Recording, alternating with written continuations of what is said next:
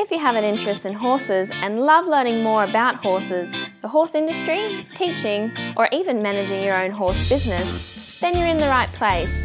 We would love you to join us on our mission, which is to improve the lives of horses around the world through the education of riders, handlers, and trainers. So get comfortable, listen in, and enjoy.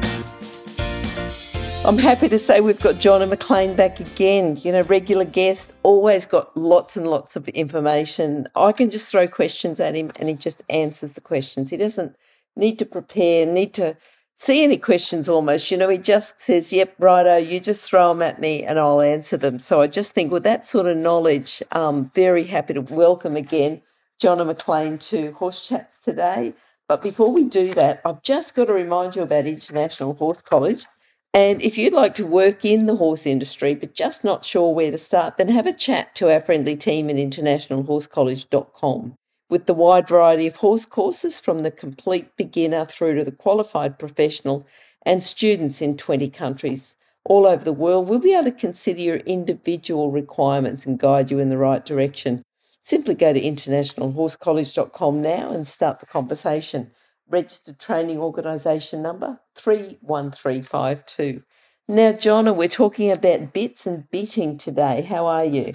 I'm very well, Janice. How are you coping up there? Oh, very good. Look, look. Often you talk about bits and bitting, and it's almost the good, the bad, and the ugly. You know, everyone's got lots of different opinions about them. So I'm sure, with your many, many, many years of working in the horse industry and working with horses, and always working to consider the welfare of the horses. I'm very interested in um, chatting to you today about bits and bitting. As far as us going up here, we're in Queensland, so we're certainly going a lot better than you guys down there in Victoria. So, you know, things here haven't changed a lot. I've been doing a lot of travelling, a lot of workshops, catching up on our previous lockdowns, but we're certainly a long way from where you guys are down there in Victoria at the moment. Yeah, we're really good down here Glenys, we're um, slowly but surely ebbing away at the uh, at the numbers, and things are looking better. So we all we're all just trying to stay positive and try and stay busy. Um, and I'm getting a whole lot of work done at home because I can't travel at all. So I, actually really like it. I could live like this. So I'm I'm actually in my element at the moment. I'm not sure my my wife is saying the same thing, but um, Yes, no, I'm getting lots of work around the place. It's great. Good, well done, well done. Now, if we talk about bit, I can remember my grandfather used to say to me, you know, you'd say just a bit, and he'd say, well, a bit's more than what a horse can swallow. But what is a bit? Talk to me about what a bit, you know, think coming from a person of a non horse background, if you were going to explain to them what a bit is, what would you say? I would say that it's an item that you place in a horse's mouth that should, and I put that in capital letters, should give you more control of the horse. So it's basically an item that you place in a horse's mouth that should give you more control. All right, perfect. Now, tell us about the history of bitting. I mean, obviously, bits have been around for a long, long time. Can you tell us a little bit about, you know, how they were introduced or why they were introduced or who introduced, just anything at all? Because this is bitting is not something that we've just brought in in the 21st century to give us that control. What information have you got there? So, my understanding of the history of bitting all centers around our ability to be able to harness the horse's energy and turn the horse into something that can help us um, become more prosperous um, as human beings. And that sometimes involves war. And when we start talking about war, we mean horses that need to be able to pull carriages, horses that need to be able to accommodate riders, and sometimes they were one and the same. So the horse needed to be driven, but it also needed to be ridden. Um, but the horse had to be controlled when it's in a really tough environment, an environment that none of us probably um, in this era could possibly understand, where there is complete mayhem and madness everywhere, and the horses are really scared.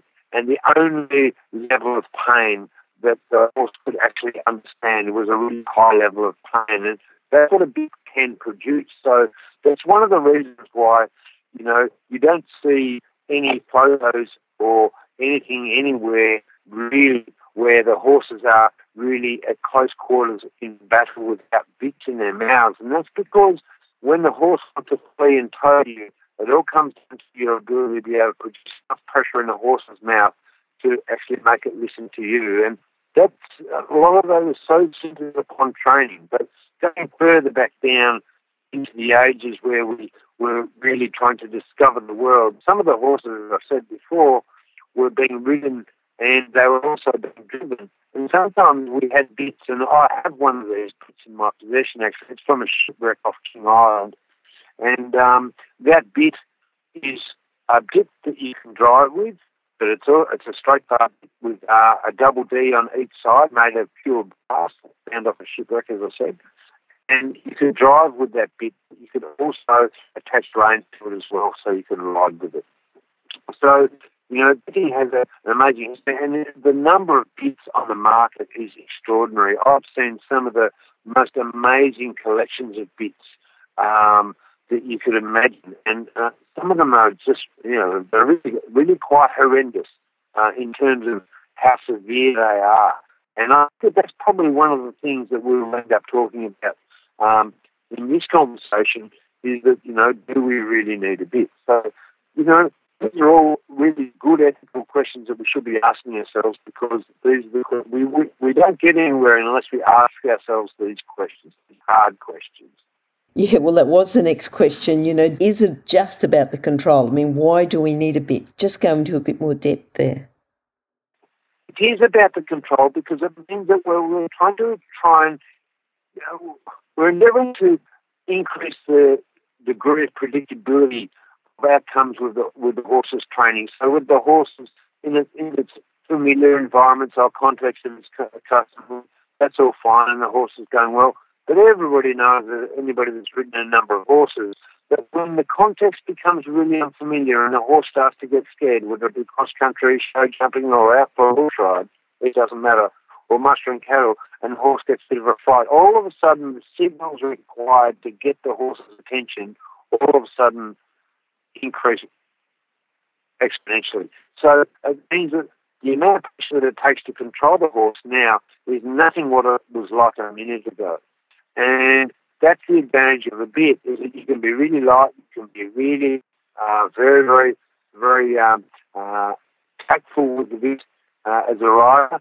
But then sometimes when the horse does something that says, well, I'm out of control and I'm leaving now, and the horse says that it's in control, the rider then has to say, no, no, no, you can't do that. That's not a not a good thing to do. And it's a bit that will enable you, hopefully, um, with, with, with, good training, um, that will make the horse then respond and reverse its um, reverse its intentions and, and come back into um, your line, so to speak.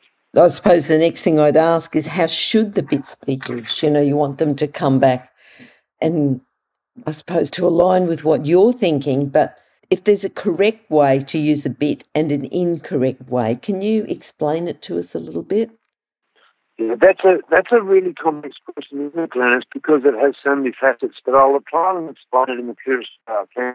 And the, and the easiest way to explain it is is that every time you use pressure, um, you should always precede that pressure with a very, very light signal with the bit. So, in other words, just a, just a light touch with the rein or a light squeeze with the wrist or, or whatever, whatever you, depending on what you'd like, whether you'd like a downward transition or more bend or more flexion um, without getting too complex, but it should always be preceded by a light signal.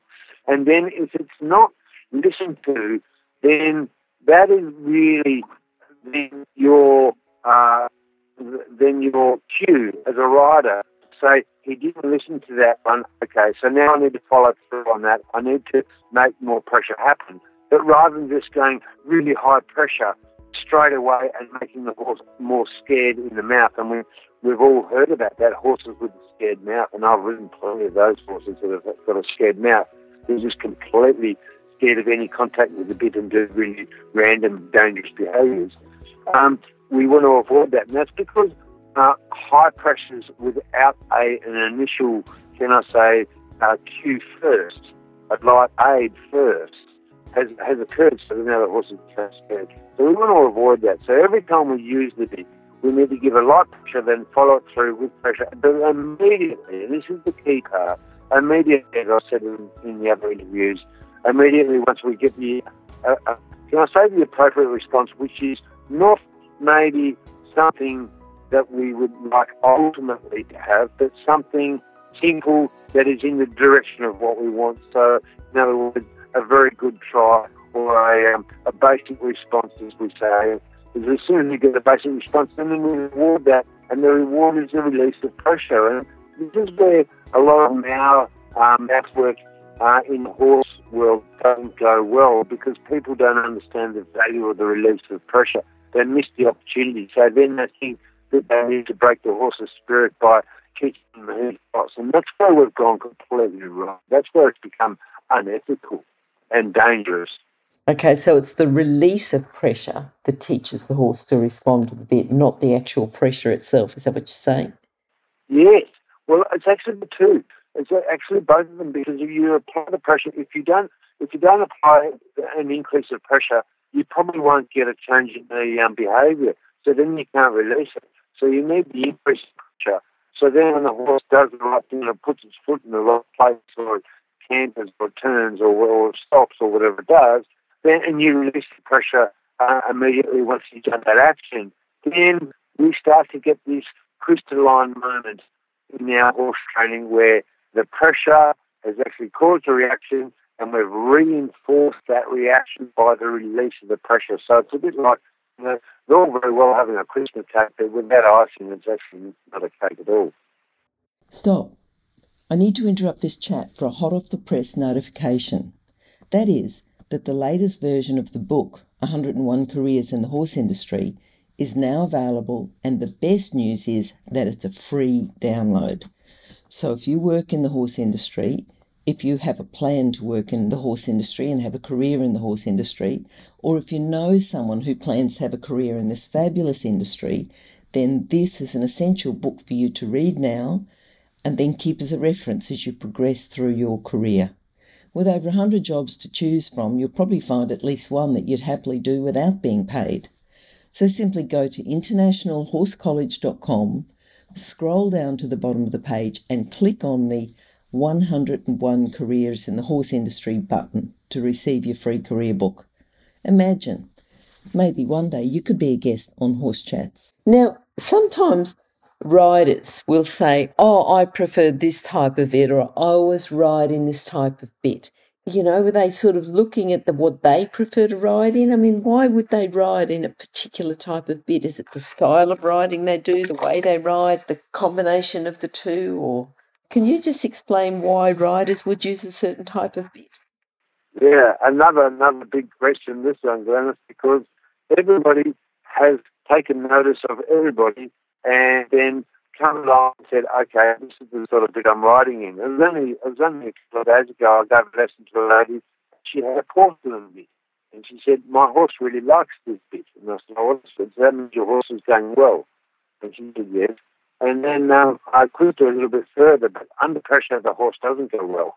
So in other words, when she asks for more and she increases the agency or the or the degree of uh, responsiveness to the horse, it actually doesn't go that well. So, you know, everybody has their own perspectives because they listen to, they may listen to the vet, they may listen to the dentist, they may listen to the coach, and they may listen to their best friend, but they also see what everybody else is riding in well. So there's so many factors that influence people um, with what they put in their horse's mouth. My horse has a low palate, therefore he has to have this.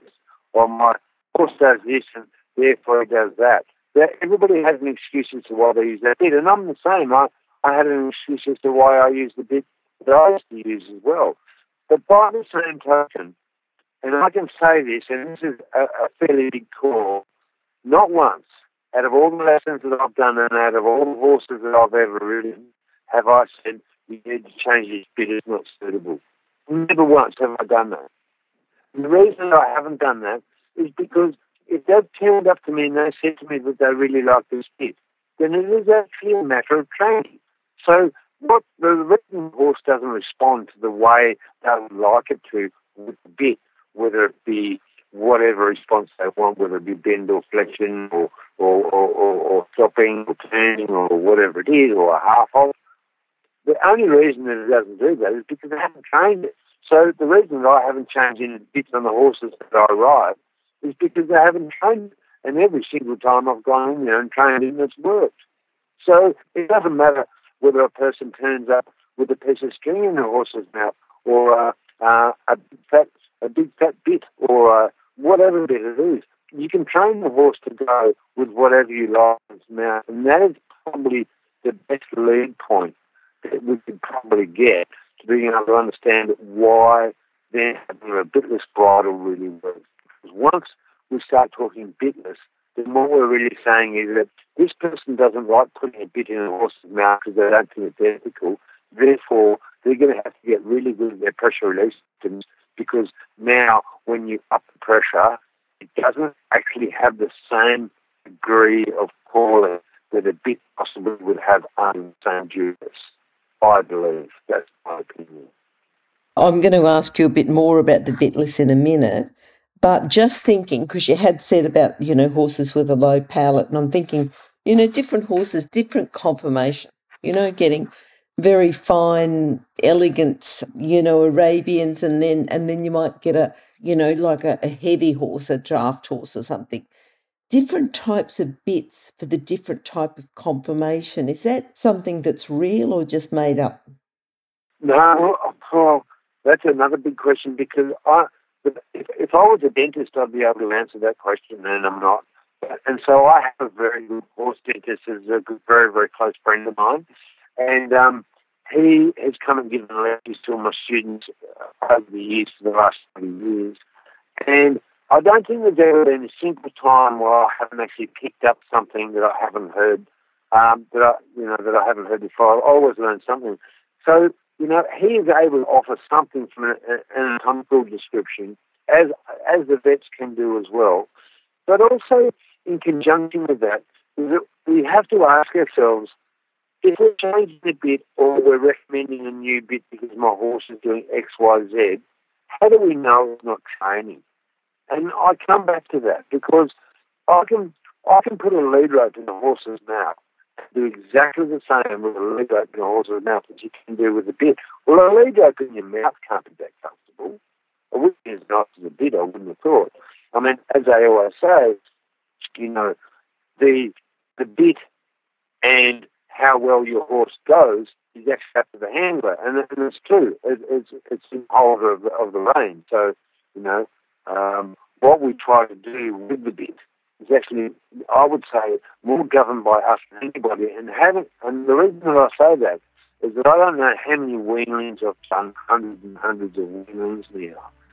Um, that every time I put a bit in a horse's mouth for the very first time, and in my case, it's actually usually a D-shaped plastic rearing bit or anti-rearing bit that has names. But it's a continuous D, and so the flat part goes in the horse's mouth. It's only made of plastic or it's actually rubberized plastic. It's quite malleable. And you can get you can get the horse as soon as you put it in their mouth, they will mouth and try to push it out, push it out, push it out, push it out with their tongue. But the you actually have really good control mechanisms on the ground, so your groundwork is really good, the horse will stand, it will go, it will turn, it will reverse, and it will park. Don't now bit anymore. So that actually tells us something valuable. It tells us that once the horse understands that the commands from a bit make the pressure go away, there's no conflict.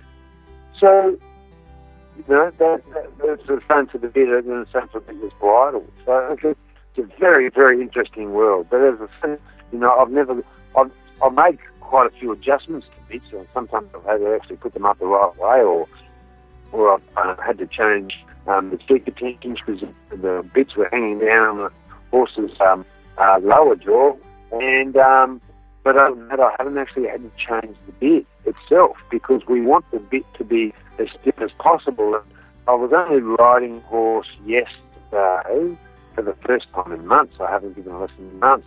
and and uh, uh, the lady asked me and said, "Why does he keep chomping at the bit? And how can I fix this contact issue?" And I said, "Well, the contact issue is related to everything else that precedes it. But Does he understand what go means? Does he understand what turn means? Does he understand all the things that uh, constitute, you know, a, a, a, malleable riding horse, walk, trot, and canter? Does he understand that clearly, especially all the signals, not just from the bit, but also the head So he can cause conflict to the bit by having very poor aids from the leg. That's crazy. So you can, and, and of course, um, you may have, and I may have said this before, is if there's any conflict in the horse, it will be exhibited by its mouth and its tail. And if it's in the mouth and the bit's there, you'll hear it because the horse will with the bit. So horses will chomp at the bit and foam madly at the mouth and all those sort of things. Those horses aren't relaxed. They're, they're, they're quite tense. Now, I'm thinking about the alternatives because you sort of touched on them a little bit before. We've been using bits for centuries and centuries, and and the alternatives are fairly new. I won't say new because, you know, they had quite a few last century, but this century, the bitless, the hackamores riding in halters, are they progress to make it better for the horse or are they just fads? Or tell us a little bit more. Do they suit some horses, some riders, some situations? Or not, or when a bit's better than bitless, or when is bitless better than bitting? It's a big question. Yes. it's probably about half a dozen questions altogether. Yeah. I know. You, you're throwing some good ones at me tonight, Ernest. But um, my answer to that would be quite simple, and that is, I'm not going to know the answer to that unless a horse could talk to us. But I think that we can also say that whether it be bitless or whether it be a bit or whether it be a, a or whether it be a hackamore or whatever we're riding the horse in, or a head collar for that matter, that if if it's fitted well, in other words, there's not a lot of movement when you apply the pressure. You don't want movement with the bridle or the bit when you apply pressure. You don't want movement um, from the uh, uh, or the head collar or the rope halter or any of the um, uh, hackamore, for example. You don't want a lot of movement. You just want it to be able to apply the pressure without, you know, moving around on the horse's head a lot that doesn't that makes control a whole lot more challenging when a horse can move around inside an item, as we realise. So I think the only answer to that is the only way without asking the horse, and the horses can't talk, so they can't answer that for us. The only way we can discern this is the quicker they're able to establish um, aids clearly, and the horse understands that when it does the right and the pressure's removed, whether it be a bit or not, then the horse will stand there and not show any conflict towards the bit or the bit bridle, then that's the answer. So it doesn't matter. And we are seeing we're seeing some pretty amazing things now. We're seeing rule changes, you know, international level where uh, riding in a bitless bridle is now doable. That, that was unthinkable, you know, even ten years ago. So, you know, people are I think people are realising now that if they can have a horse that has had a lot of conflict in its life with a bit in its mouth, then if they retrain the age with a bitless bridle, they have a better horse. And they're absolutely right. And it's exactly the same. Some horses are really, really good if you only ride them with your decade, but they don't go so well when you ride them with a whip. So, you know, I think we should go with whatever produces the least amount of conflict to make the horse alive better. Okay, okay. Yeah, I'm sort of thinking the benefits of the bits, but I think you've pretty much explained that we're really looking at what suits the horse the best. If you were going for the bit, okay, and you're experimenting and just saying, well, what's going to work best for this horse, is there a, a type of bit that you might start the horse in? You know, just to say, right, I'm about to ride this horse, let's have this type of bit to try the horse in. Do you have a special favourite that you like to try them in first? So if I'm going to choose a bit um, for my horse to find out whether this is a suitable bit, and let's say, for example, that I'm riding a, a young horse and I'm taking him out for a ride out, and I thought, well, what I'd really like to do, I would like to try and get the bit that would be synonymous with the bit that I'm going to compete in. It would be nice if it was the same bit for all three phases if I'm an event rider but I'd like to be able to have one bit the whole time. and I'm not a great fan of trying to change bridles and have three different bridles for three different phases. I'd like to be in the same same bridle the whole time if I can. So for me, for the young horse, I would like a maybe just a, a, a like a D racing snaffle in a Myler style, so it's got a little bit of a bend to it, not too thick, not too thin. Um, but then if I feel that the horse is not really all that comfortable in it, I'll play around with the configuration with using the same dimensions and the same diameters, but I might go, I don't know, try a straight part or um, ask the dentist, you know, what do you think about this horse's um, conformation with his mouth? But by the same token, usually if I come down this track, I've got a fairly good idea at this point that the uh, horse that I'm riding is pretty comfortable in his groundwork in a certain bit. So that is going to be the same bit that I ride him in, whether it be um, dressage or whether it be um, show jumping or cross country training or whatever it is. I try not to change anything if I can because all I'm really doing is that every time I change something, I'm potentially changing my horse's ability to be able to hear what I'm trying to say with the rein, and I don't need that. I need it to be um, staying the same. So that, that'd be my favourite bit. And the other thing is too is that it's a, it's a nice flat bit. It's fairly unobtrusive, and um, they're easy to acquire. Lots of people have them, so if I forget my bridle, I can get one. Um, there's lots of reasons behind it. And the other thing is that very rarely have I had a problem with um, horses um, in those bits at all. So actually only when I've had to re-educate or retrain horses' responses um, using much more powerful bits that I've that I've had issues. But that, that, that's that's a different story again. You know, trying to remodel and reshape a horse's behaviour because his bit responses haven't been right for the last ten years is a really big task.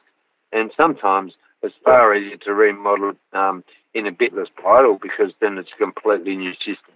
All right, I, I think that's um, very good advice. Now, John, if we're going to just do a bit of a summary, you know, on bits and bitting.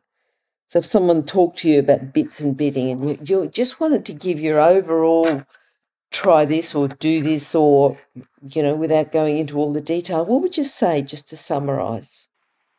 I think to summarise is that don't be so inclined to change a bit and don't blame what you're getting because of the bit.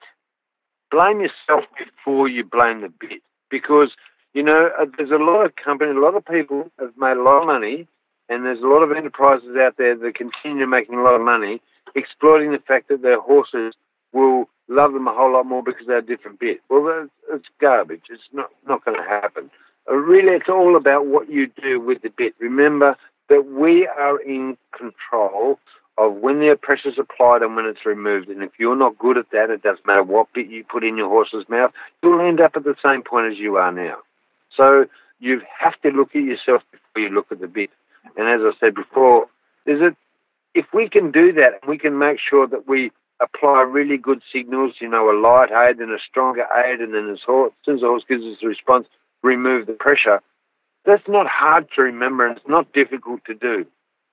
But when your emotions get in the way or the horse's behavior make you lose your uh, emotional control, then then training is lost. We are gone. We are done.